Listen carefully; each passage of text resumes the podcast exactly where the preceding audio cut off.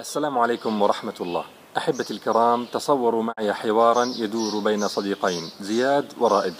زياد سمعت يا رائد أنك مقرب من شخص مهم. رائد صحيح.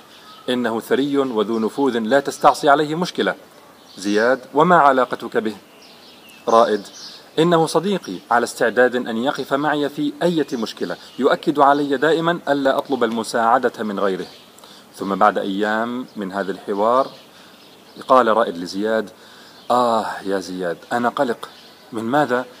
وقعت في مشكلة من مدة وبدأ صبري ينفد أحس بالخوف من المستقبل أحس بالوحشة بالضياع أحس بالضعف وأنا أقف وحدي أمام هذه المشكلة عجيب أمرك يا رائد ما العجيب في الأمر؟ ألم تخبرني عن علاقتك بالرجل الثري ذي النفوذ المستعد لحل مشاكلك كلها؟ بلى هل ما زلت على علاقة به؟ طبعا إنه صديقي الحميم وينتظر مني طلبا. زياد اعذرني يا رائد. أنت متناقض. هناك خطأ في كلامك.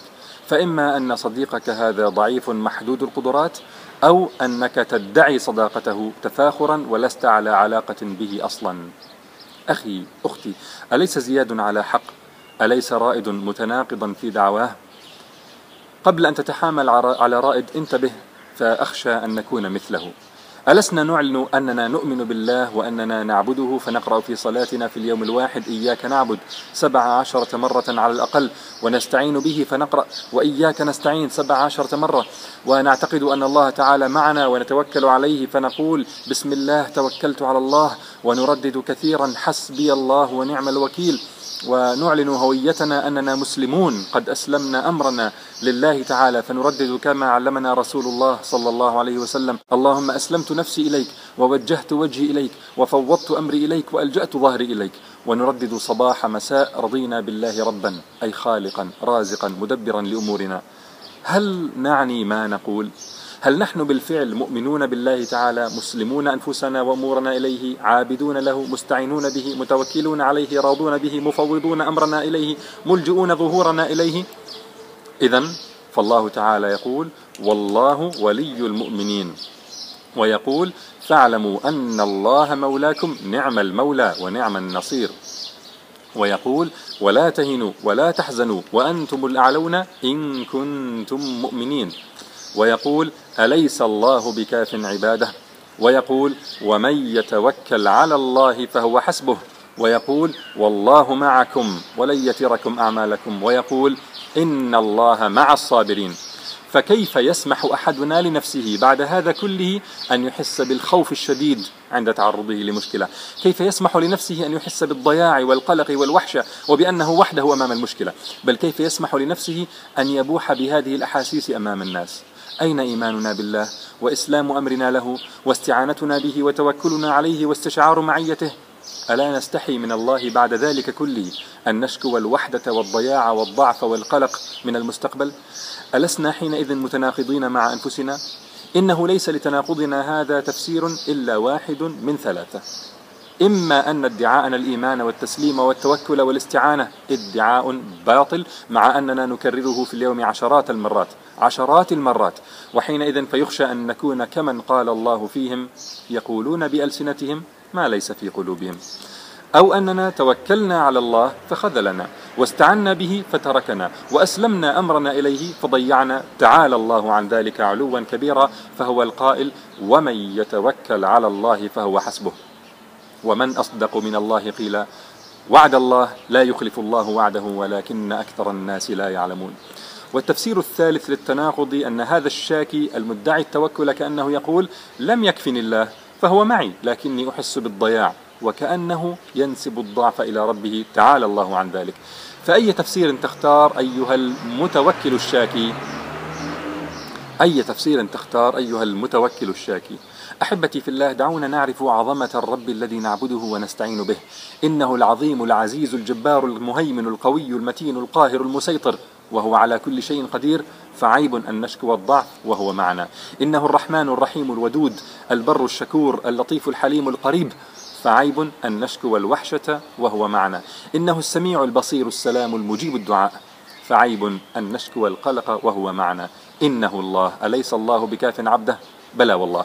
فما فائدة إيماننا بأسماء الله وصفاته إن كان هذا الإيمان لا يسكن روعنا ويربط على قلوبنا في البلايا والمحن. إن الله لا يخذل من توكل عليه. إنما نحن الذين قد لا نحسن التوكل. أخي المبتلى لا تشكو الله إلى الخلق أرجوك فليسوا أرحم بك من الله. لا تشكو الله إلى الخلق أرجوك لئلا تشمت بنا الأعداء الذين سيقولون حينها أين معونة ربكم التي زعمتم؟ كما قال أسلافهم فيما حكاه الله عنهم غر هؤلاء دينهم فرد الله عليهم ومن يتوكل على الله فإن الله عزيز حكيم. كلما أردت أن تشكو الضياع والتوجس من المستقبل واليأس والقنوط ونفاد الصبر تصور أنه يجلس بجانبك ملحد. يسمع ما تقول. ماذا سيقول لك إذا سمع شكواك؟ سيقول ألم تكن تنصحني أيها المسلم أن أؤمن بوجود رب خلقنا ويرزقنا وأن أعبده وأستمد العون منه لأشعر بالطمأنينة والسعادة؟ أراك بعدما أسلمت أمرك لربك أكثر قلقا مني بعدما أسلم أمري لمحام جيد. أترضى أن يقال هذا عن ربك سبحانه وتعالى؟ أليس كل من بحث عن دين يعتنقه؟ إنما يريد طمأنينة الدنيا واستمداد القوة من الله والسعادة في الآخرة؟ فإن لم يجد الناس هذه المعاني عندنا فما الذي سيغريهم باعتناق الإسلام؟ وهم يرونك كأنك تقول الأمر عند الله فأنا الآن قلق. الأمر عند الله فأنا الآن قلق. سبحان الله قال رجل ممن عاصر شريحا القاضي سمعني شريح وأنا أشتكي بعض ما غمني لصديق فأخذني من يدي وانتحى بي جانبا وقال يا ابن أخي إياك والشكوى لغير الله عز وجل. فإن من تشكو إليه لا يخلو أن يكون صديقا أو عدوا. فأما الصديق فتحزنه وأما العدو فيشمت بك. ثم قال انظر إلى عيني هذه وأشار إلى إحدى عينيه فوالله ما أبصرت بها شخصا ولا طريقا منذ خمس عشرة سنة ولكني ما أخبرت أحدا بذلك.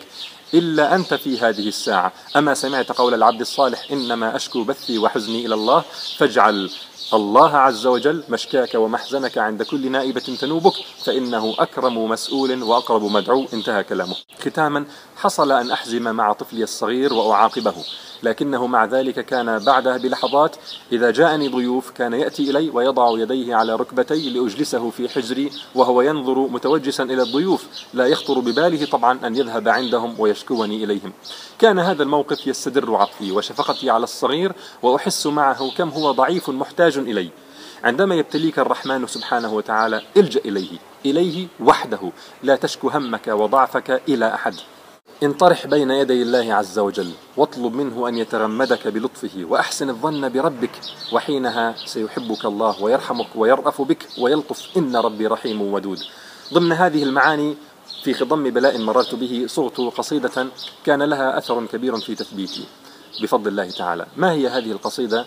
سنسمعها في المرة القادمة بإذن الله. والسلام عليكم ورحمة الله.